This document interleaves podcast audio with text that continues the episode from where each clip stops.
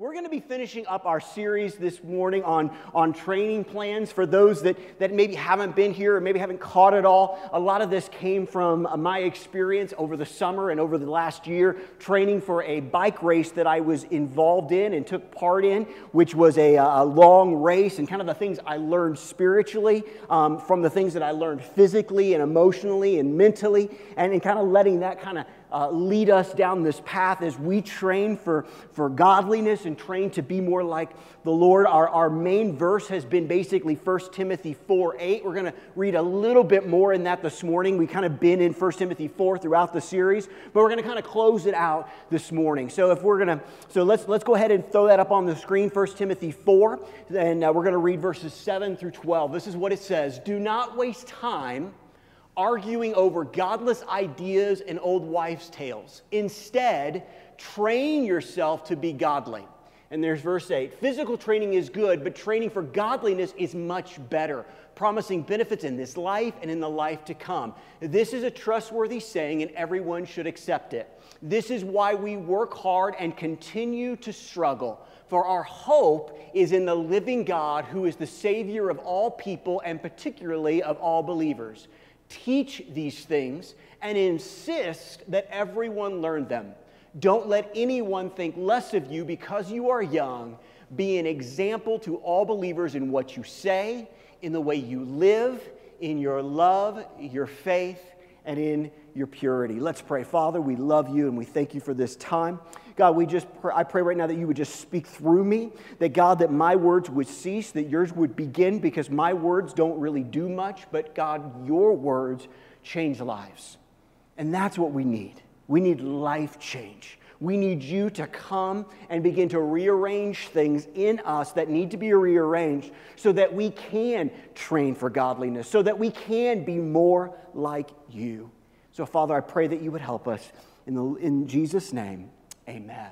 Amen. Well, as we kind of bring this all to a close, I thought, as you know, uh, you know, and again, I know that we've been talking about several different aspects of this, but as we kind of bring this to a close, I, I kind of wanted to talk about something that I really felt was was a major part in all of this. We've we kind of hit on this a little bit in previous weeks, but I really want to expound on it a little bit more because I think at times people have decided that this isn't important. They've kind of made this decision that because of the way life is now, and because we have been in a situation where for the last, um, I mean, we're getting close to two years now almost, where life has been somewhat separated people have been somewhat separated. We have, we have lived a life of separation over the last several uh, months and almost you know, obviously into years. And I do, I do believe that that is not God's plan for us. I do believe that there is a plan that God has put into place that is important for us to come together as teammates, as family, as a church, uh, to, to come together in a way that is going to help us to accomplish the things that God has called us to accomplish. We talked about that a couple weeks ago when it came to relationships, but today I want to take a little bit deeper dive into this because I believe this has truly been an attack of the enemy that has separated people and especially gotten people to believe a lie. And that lie is that you can do this on your own. You don't need each other. You don't need a spouse or, or, or a loved one. And I'm not saying anything about you have to get married or anything of that nature. I'm just saying that we have caught this belief that basically I am good on my own. I am good by myself. The problem is, is honestly, that is not what Scripture teaches. I remember talking to people who, who've been hurt uh, over time, and, and I've heard this type of an attitude where, you know what, I don't need anyone. I don't need to be with anyone. I don't need people pouring into my life. I don't need to be pouring into their life. I can basically do this alone. And the problem with that is it comes from a place of hurt, a place of bitterness, and more importantly, it is in contradiction to what God's word has said. God simply said this this is all you need to know. God said, It is not good for man to be alone. When he looked at the situation, everything he created, everything was good until he realized something. Man was alone. And so God says, I will make a helper. You need a helper. Now, a lot of times, obviously, we talk about this in the realm of, of spouse, but here's the deal I believe we all need helpers. I believe we need more than just our husbands or our wives. We need people in our lives to encourage us, to help us, to be there when things are hard, when things are good. Obviously, there's, we see that all the time in a marriage relationship, and that should be an important one and the first one, but also in the relationship between children and parents, the relationship between friends the relationship that you have here in a church family. And so I want to take a few minutes this morning and look at a couple of things. But, but, but here's the thing I need to ask you a simple question Who is going to help you cross the finish line? Who is going to help you cross the finish line? Because here's the deal to finish it strong, you're going to need some help. Now, in my race, in my situation, I had two interesting groups of people who were helping me to finish. The first is very obvious, and we know about it. The first is Emily and Easton. They were there with me. They encouraged me. They, they got me up in the morning when I didn't, when I'd rather not gone and ride and train, where I'd rather had stayed in bed. Just their, their presence, their, their desire to see me do well, their desire to encourage me was a big part. But there was another part of this that you may not know, and that was complete strangers. You see, on this race, they had something called, it was a fully supported race. Now, let me explain that what that is.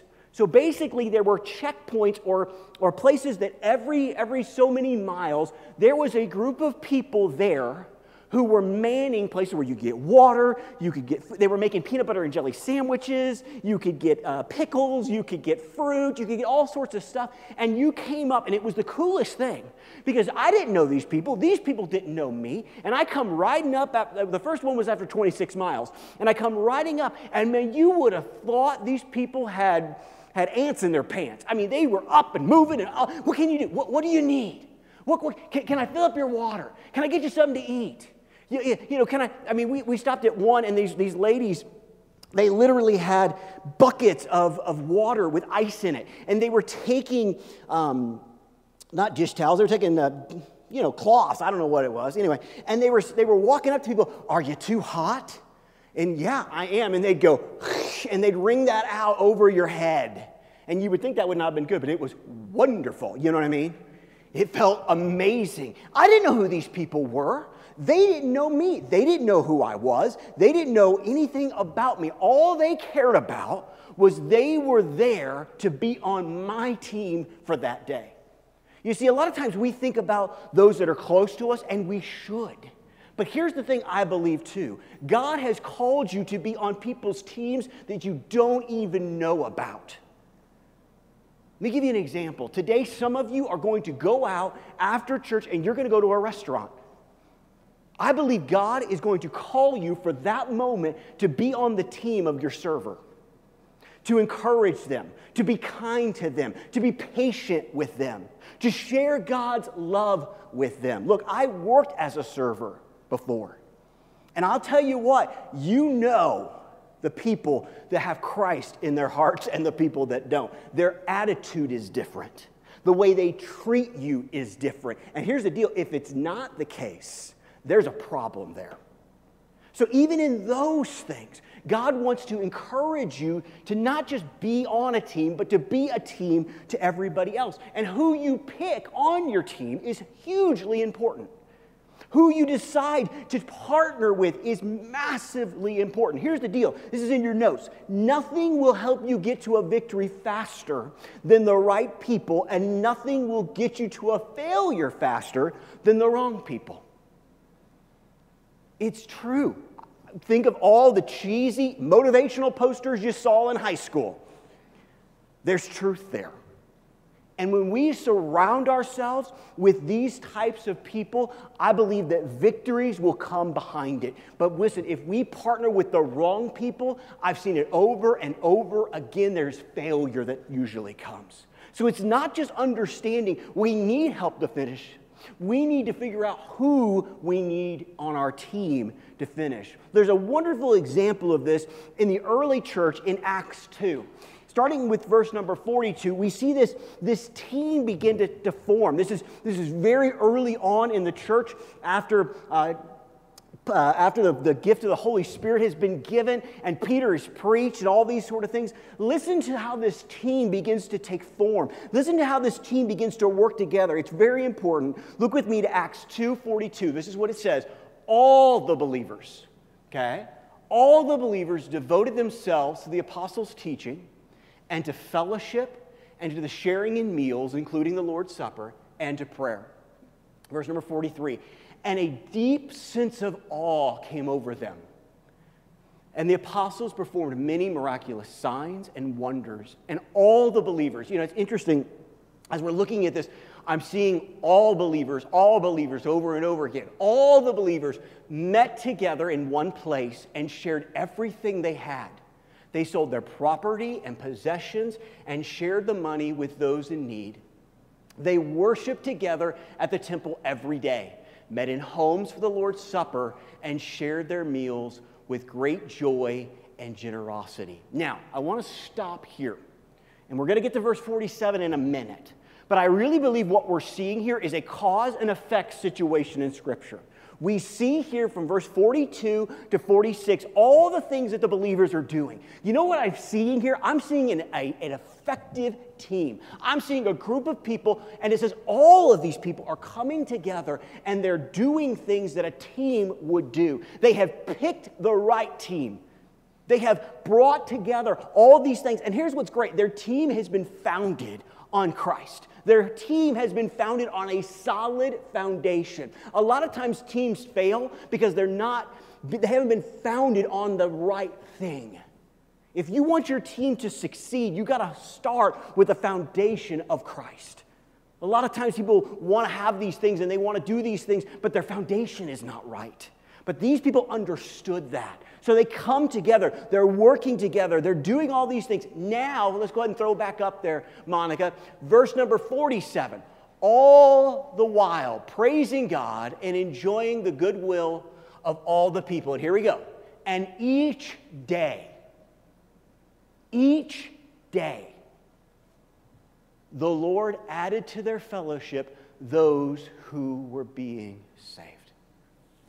This is a team a good team, a team that has come together and realized that they cannot accomplish what God has called them to accomplish on their own. They could have said, you know what? I'm good. I'm saved. I, am going to study on my own. I'm going to learn on my own. I'm going to praise on my own. I'm going to worship on my own. I'm going to serve on my I'm going to do all this on my own. But they don't do that. They choose to come together. And it says, all the believers, all the believers doing these types of things. And what is the result? The result is interesting because it shows that people are seeing the team. Listen, if we have ever been in a world or a society or a time where there is zero team, it's now. And people will literally do things to try to get on a team. They will say, I will do this, or I will do that, or I will be a part of this, or I will support this or that just so they have a sense of team, just so they have a sense that they can do that. Now, here's the thing I look at, and I'm just going to be honest with you. When I see those things taking place, in the world with people that know Christ and don't know Christ, I go, listen, this is something that we have been ingrained with. This is something that God, when He formed us from the dust of the earth, put inside of us. We need each other. The problem is, is we as the church, quite honestly, have not been a very good team. And so people have said, you know what? I'm going to join this other team. I'm going to do this other thing that seems important. Here's what's interesting. I believe this with all my heart. When the church comes together as a team and the church begins to operate the way these individuals began to operate, listen, hear me here. It's not going to be hard to get people to want to join your team. It doesn't say that these people went on long missionary trips, even though there's nothing wrong with that. It doesn't say these people walked, knocked on doors, and handed out tracts, even though there's nothing wrong with that. It doesn't say that these people had events at their church to invite people here, even though there is nothing wrong with that. They simply came together, loved each other, was a team, and people said, I want to be a part of that team.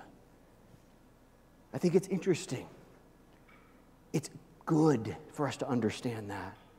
And it's also good to understand that they understood something very simple that we need to understand. Any goal or dream worth pursuing requires a team. It requires it. It requires that team. Now, here's the thing it requires more than anything is you being, if this makes sense, on a team with God.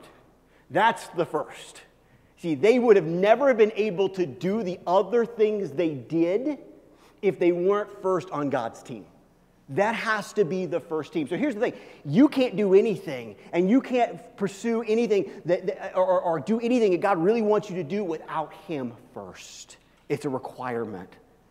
He needs we need Him to help us to do those things. And here's the thing when we first join His team and we begin to live our life in that way, we're going to begin to see the dreams and the goals that God has for us to come to fruition because people are going to rally to that. They're going to desire to be a part of what God is doing. And we're going to see those things take place. And it's going to be an amazing moment, an amazing time. So we all need team. We all need each other. We all, obviously, most important, need God. But here's the thing I have seen it over and over and over again. You can turn on the TV this, this morning or this afternoon, and you can watch teams that are successful and teams that are not. And here's what I've learned about teams that are successful and teams that are not. The difference between a successful team and a failing team is very, very slim. We tend to think it's not. We tend to think that, oh, well, well, uh, well the, the, the good teams and the bad teams, there's a huge gap between the two, and usually there isn't. There are little things that take place that prevent teams from being a successful team. This morning, to kind of finish all this out, I want to look at what do we need to do to have a successful team. Because look, we, a lot of us are in teams, a lot of us are a part of teams. Whether it be teams in a marriage, teams as a family, teams as a church, teams in a work environment, or friends, or school, whatever it might be, we're on teams pretty much, sometimes regardless if we want to be or not. The question is, is are you having a successful team? Are you having a, successful team? So we're going to look at three things that I believe that we need to have a successful team. Number one, we need to become the teammate that everyone dreams of having. We need to become the teammate that everyone dreams about having. Let me ask you a question. I want you to think about your perfect teammate. Okay? What, what characteristics does your perfect teammate have? Okay, think, of the, think about words in your mind. If I was still a youth pastor, I would, I would have the kids yell them out at me you know, because they don't, they don't have a filter, you know, because we're adults, we're much more proper. So, you know, but what words are we thinking about in our head? I, I can tell you for me, I, I think loyalty makes a good teammate. I think, I think basically kindness is a good thing. In your mind, what makes a good teammate? I want you to think about that. Now, here's what I want us to understand. We need to be the type of teammate that we ask everyone else to be. What we tend to do is we tend to ask everyone else, we have much higher expectations for everybody else than for ourselves. We look at our team and say, hey, listen, to be on my team, you have to be this, you have to be this, you have to be this, you have to be this, you have to be this, and you have to be this. And if you aren't those things, well, then you can't be on my team. Well, here's the question Are you those things? There's a lot of times that I expect, hear me, I expect Easton to act a certain way as an eight year old that his own father cannot produce in his own life. That's not fair.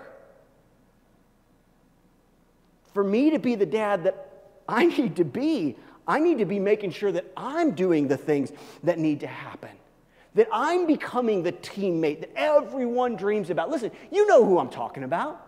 You know the person that you see and you're like, boy, man, they, they got, they're doing this and they're doing that and they're, they're getting all these things put together. They are that person. And here's the thing we can't be that without Christ. You want to be that type of teammate? You want to follow and be the type of teammate you demand to be on your team? You're going to have to understand that the only person that can transform you into that is Jesus. See, all of these things have to come from a place of knowing that first you're on God's team. And you're going to allow Him to transform you to do that. That's what we're talking about. This is what this training is all about training for godliness, becoming more like Him. but God has to do that. Look at Matthew 6:33. This is what it says. It says, Seek the kingdom of God above all else and live righteously, godly, and he will give you everything you need. You see, the problem is with a lot of our teams is we go, okay, I, I, I want to be a good teammate. I want to do these things that I want everybody else to do, but then we try to do them on our own. We try to focus on how can I do this, this, this, and this to make that a reality in my life. We need Jesus to do that. But there is one more thing we need to understand. It's this until we're right with God, we won't be right with other people. A lot of us, we want to kind of skip the God stage because, quite honestly, the God learning, training stage isn't always pleasant. It isn't always easy. We see in Scripture that training isn't pleasant for the moment, discipline isn't pleasant, but it's going to bring forth righteousness. It's going to bring a harvest of those things, but it's hard. And so, what we tend to do is we tend to say, listen, I'll get myself fixed up, I'll get myself right, and then I'll be able to be the husband, wife, uh, son, daughter, parent, whatever it might be, to other people. And listen, I'll tell you right now, it ain't gonna work. For you to be right with others, you have to first start getting right with God. And listen, that first and foremost takes place, meaning you got to get on God's team. But also, as you are growing, as you're training, as you're getting stronger, there should be an evidence of that so that you are that teammate that everybody dreams about. But you won't be that teammate without God's help without first and foremost going to Him and letting Him do that transforming work in you. Number two, we need to make sure team comes before me. You want a successful team? This is a big one. You want a team that's accomplishing all the things that God wants you to do, it's got the team has got to come first. Let me put this in, in a little bit easier way to understand. That means this if you're married, your spouse comes first. It means if you have children, your, your children come first. It means if you are children, your parents come first. It means that those you don't even know, those people, listen, those people that were at those aid stations, it didn't matter what they were doing in the moment. What mattered most was being a servant to the people that came into that station. Listen to what it says Matthew 23. 11 and 12. The greatest among you, this is Jesus speaking, must. He doesn't, listen, hear me. He doesn't say could be. He doesn't say sometimes.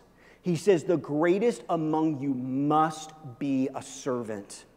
But those who exalt themselves will be humbled, but those who humble themselves will be exalted. Listen, if you want a successful team, you know, and I, and I know this is going to sound like probably, you know, bumper stickers or things you saw in the locker room. You got to take I out. I has got to be removed. There is no quote unquote I in team. But here's what I find a lot of us want there to be I in team. We want to kind of be, listen, here, we want to kind of be the team captain, if that makes sense. Because we think that kind of spiritualizes everything. Can I help you with something? Jesus is your team captain because you're on Jesus' team okay? He's in charge. So your job is to serve him and serve others. And here's the thing here's what I found time and time again the best teams have teammates that meet the needs of others and believe that their needs will be met by others. Those are the best teams. I've seen it over and over and over again. Listen, I, I know this sounds crazy to you because I, now that I think about it, I think it was probably crazy that I did this, but I did actually play football in high school and junior high and all these things. And I, I, I enjoy watching football, and I've learned something about defense because I actually played a little defense. The coach will put you in a position on the field and he will say, Listen, I want you to cover this area, especially in types of defenses. And he'll say, Listen, I want you to be here, and you need to be here, and you need to be here. And he'll, he'll position the defense, especially like in a zone type of defense.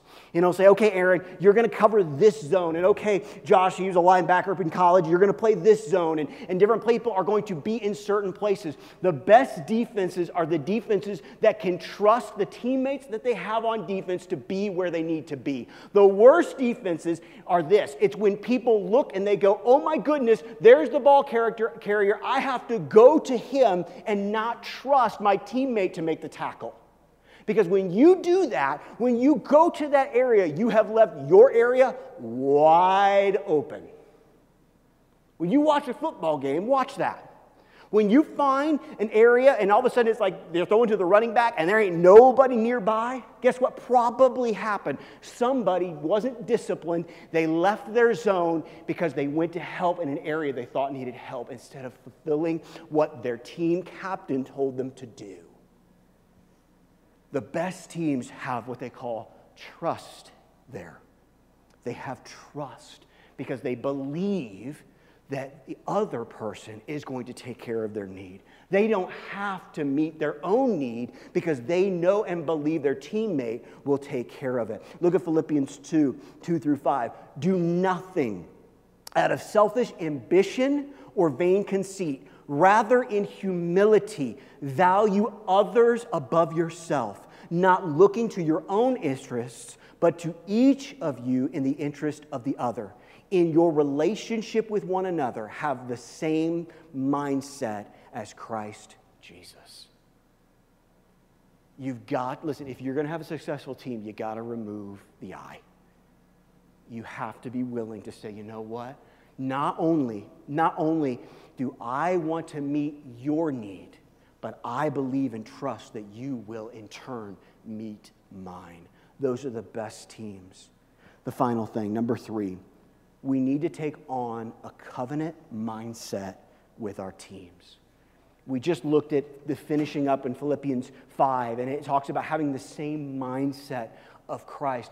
This mindset that Christ had was not, was a covenant mindset. Now, here's the deal. We've talked about this briefly, we've talked about it before in other messages, but let's, let's kind of re- remind ourselves so we can remember. We don't typically use the word covenant in our world today, we use a different word we use the word contract, okay? We're much more comfortable and we're much more aware of what a contract is. Typically, when I say the word covenant, most of the time I'm saying it and there's a beautiful young lady in front of me and a very nervous young man in front of me, okay? And they're all gussied up and there are people and they're usually in real nice dresses and suits and they're a bunch of parents and they're all crying. That's usually when you hear the word covenant. We use the word contract. Jesus' mindset is not a contractual mindset. He had a covenant mindset, and we need to do the same. Because here's the deal with a contract, a contract is different than a covenant. Let me explain to you how. Now, let's say, because most of you do this, most of you have one of these, you basically have a contract, um, or maybe we don't do this as much anymore, I don't know, but you have maybe a contract with your cell phone company, right? So you may be with T Mobile or Verizon or whatever else, and you go and you set up a contract with them. And basically, the contract states that you will pay this amount for these amount of services and so on and so forth. So that's, that's your contract. Now, a contract is set up in the way that if you pay your bill, they will continue to provide you service, and if they provide you service, you will continue to pay them uh, uh, uh, the, the, bill, basically. Now, what if you had Verizon, and Verizon knocked on your door tomorrow and said, hey, listen, listen, we know we have this two year contract with you, but we've decided we're just not going to provide you service anymore. We've just decided that you, we're not going to give you any, any internet, we're not going to give you any, any phone stuff. You're, you're just, but, but here's the deal you signed a contract, so you have to continue to pay us. Now, nobody in their right mind would go, okay, yeah, that sounds great. Uh, I'll pay for nothing. You would say, no, no, no, no, I, I'm going to break the contract. Why can you break the contract? Because the stipulations of the contract were basically this you do this, and I will do this. A lot of us have that mindset in our teams. We'll be in contract with you as long as you hold up your end of the bargain.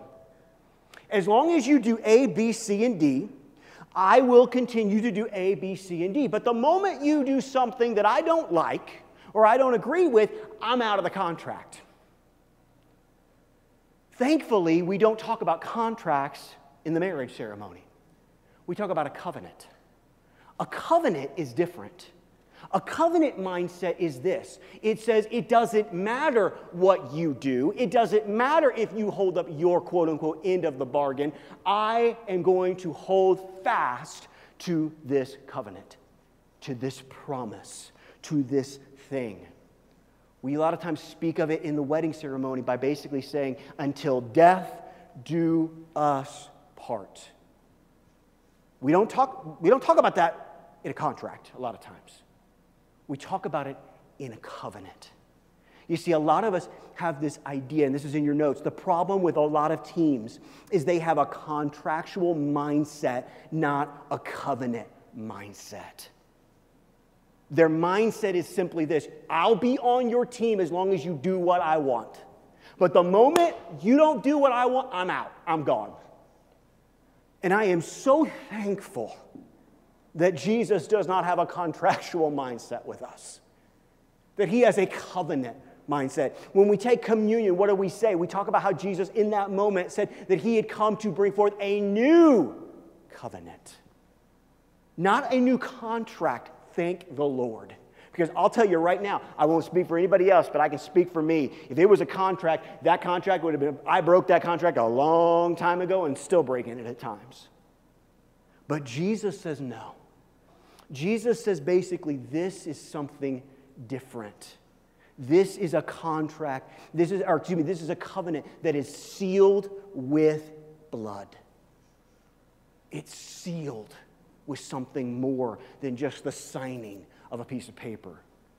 A covenant says it doesn't matter if you do it all right all the time. It doesn't matter, son, if you, if you always obey me. It doesn't matter if you always do what I ask because I'm going to love you anyway and continue to train you to do those things. So many times in our marriage relationships, in our friendship relationships, we have that idea. This is just a, a contract. If you don't do what I say or what I want, when I want, I'm out. And there's a problem there. Because if we are going to be training in godliness, we've talked about this, it means we're like God. And God has set up with us a covenant relationship. Look at Matthew 28.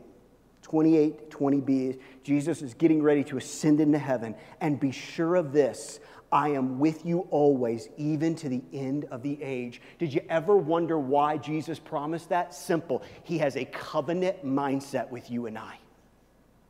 He basically says, Listen, I know you're going to mess up. I know you're going to do things you shouldn't do. I know these things are going to happen, but just so you know, I'm not leaving. I'm not going anywhere. I'm going to stand by you through thick and thin. It doesn't matter how far you run away, it doesn't matter how much you do. I will come and I will find you. I love, and John kind of was bringing this up this morning. I, and when he was speaking, kind of came to my mind this idea of the good shepherd. The good shepherd leaves the 99 and goes and finds the one. He's not even going to let you go away without going after you. That's the type of covenant relationship and mindset that Jesus has, and he's calling us to have the same. You say, Well, Aaron, but you don't understand what my husband does. I understand that. I don't. But a covenant is a little different than a contract. And I believe God will help you in that to accomplish that mindset. But here's the thing if we don't have a successful team, I truly believe we will not accomplish to the fullest what God has called each and every one of us to do and be and accomplish. As we bring this whole thing to a close, I want to show you something. I want to show you you know, we, have been talking this whole time about um, this race and all these things. And, and for those that don't know, I know most of you do, it was, a, it was 143 miles on, on pretty much gravel roads with about not over 9,000 feet of elevation of climbing. This was not a little race. And I set myself out to accomplish something. And here's what I can, here's what I know about this. I, I promise you this. I had to have a team. I remember when I first came to Emily and began to talk to her about this, I knew one thing. I knew there was no way I could do this without her. I needed her. And I needed more than just a contractual agreement, if this makes sense, for this race. It was too big. It was literally going to cost my wife something for me to accomplish this.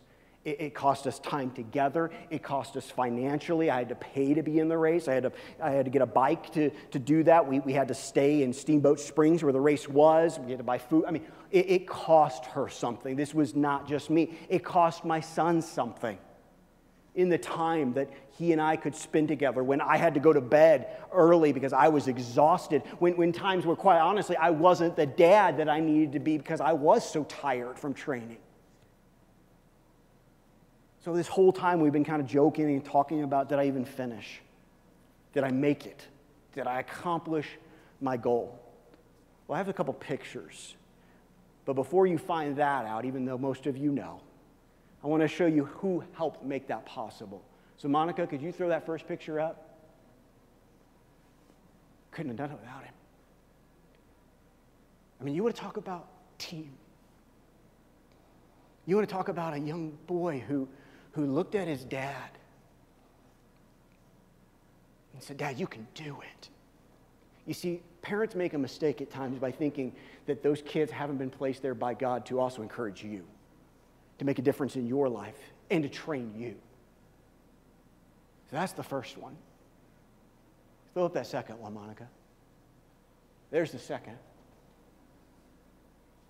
Listen, hear me here. It, it, cost a lot for me to accomplish this goal on my physical body, but it probably affected Emily much more in the emotional sense because I was gone a lot this summer.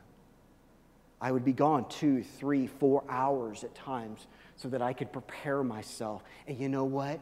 Emily never looked at me. She never tapped her foot. She never said, You know what? I can't believe you're not around more.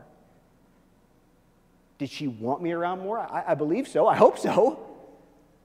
But she was willing to say, You know what? To make this happen, bottom line, it's not about her right now, Aaron. It's going to be about you.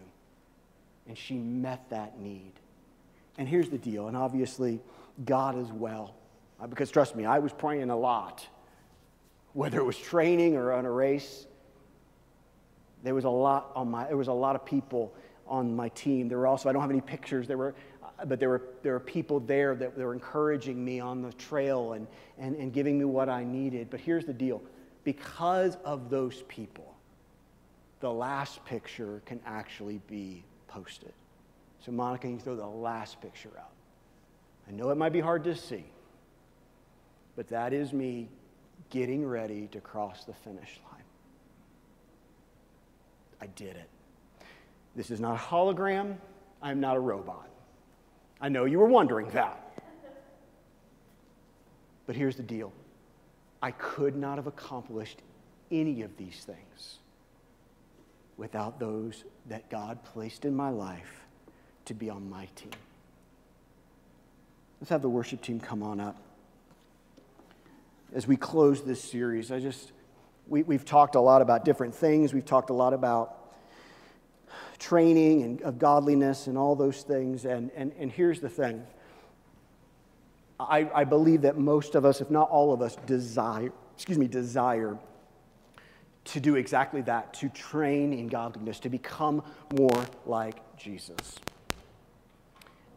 And so if, if that's not the case, you know, we need to get there, okay? We need to make sure there are disciplines in our life. We talked about that. Where, where, where God can begin that training process. We need, we need to, to be on team Jesus.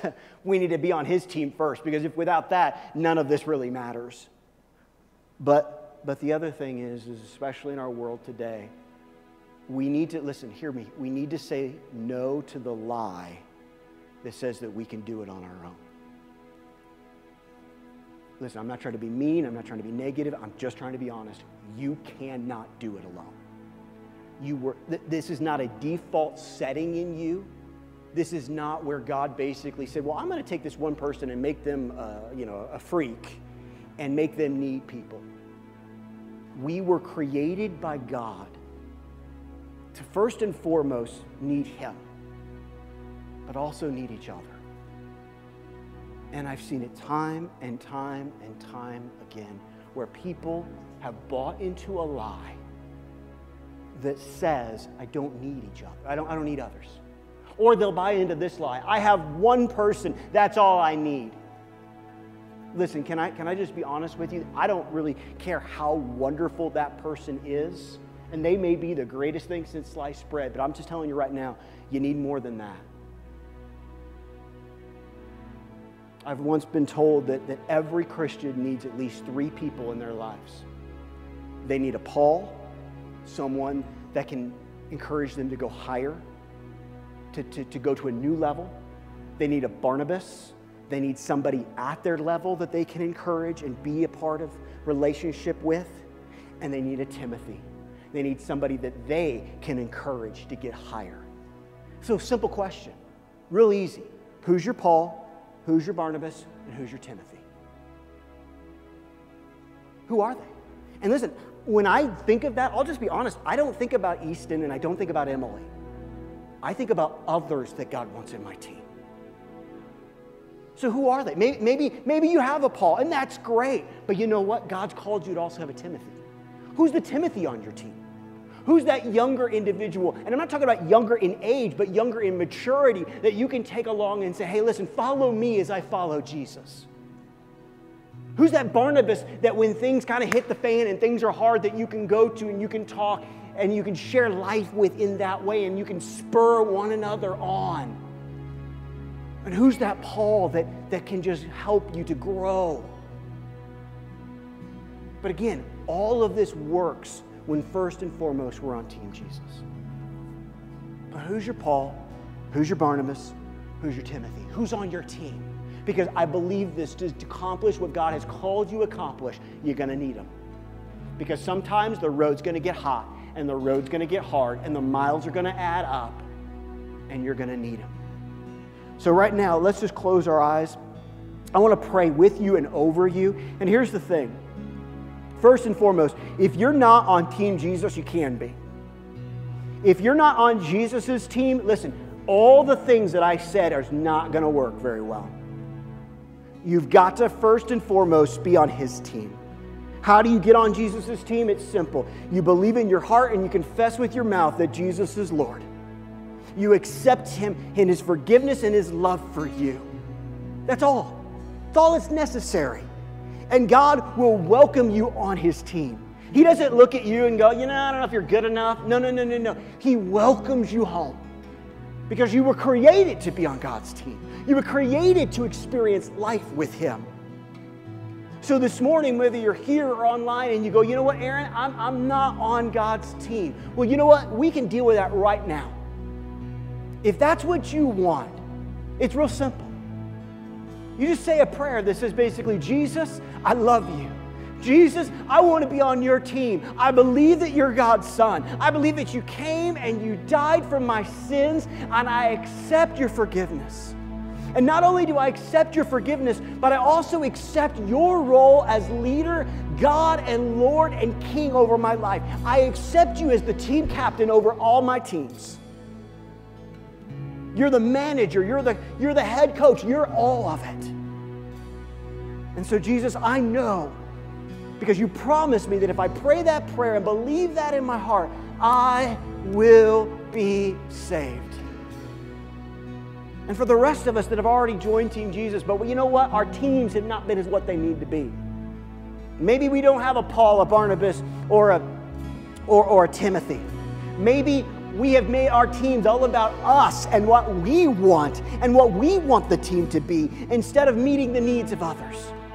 Maybe we've decided, you know what? Uh, you know, I don't like this idea of a covenant relationship. I, to, I want to, I want an escape hatch. I want to be able to get out. Whatever it is, whatever of the three things that maybe God right now through your Holy Spirit you're illuminating to people's hearts of why their teams are not being as successful as you want them to be, God, I pray that you would just begin to show them that right now. That you would begin to train them in that godliness. That you would begin to, to discipline them in that way. And that for us, Father, as we understand those things, that first and foremost, we would ask for your forgiveness, understand what's happening, and begin to work towards those areas to be the type of teammate that everybody dreams about.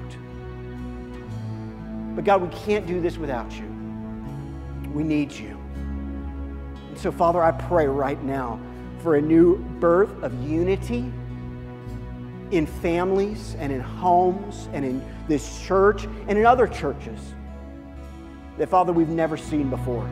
So that we can be like what we read about in Acts 2, where people look at the team and go, I want to be a part of that. And people were added to their number daily. Those are awesome teams. And those are teams that we can be a part of with your help. So, Father, we love you. Help us. In Jesus' name. Let's all stand. John and the worship team are going to come lead us in a closing chorus.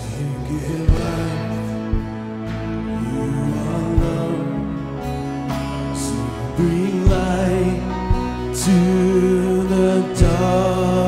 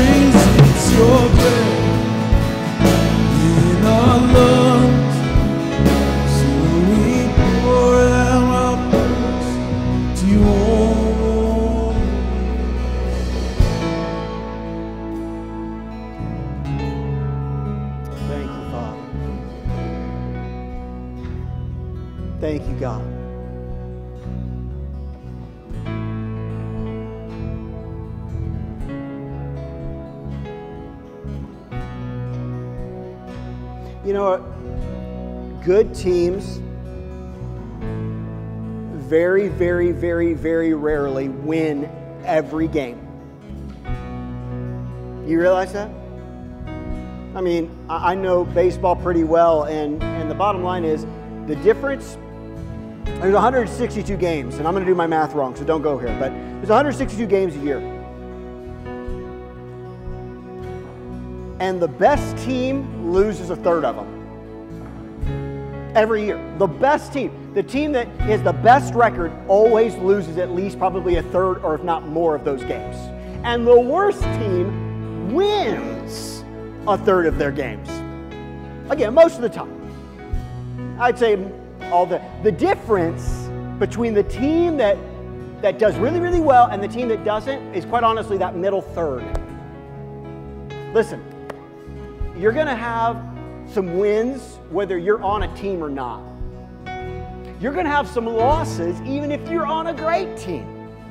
Don't, don't define your team by wins or losses in those areas, okay? Because you're going to have some, some struggles. There's going to be some, some, some victories. There's going to be some, some, some failures. There's going to be some hard moments. But here's the thing when we're on the team that God wants us to be, when we can follow these things, I promise you this that middle third, you're going to win a lot of those games. You're going to win a whole bunch of those games. You're going to win games that you have no business winning because the team that God has placed around you.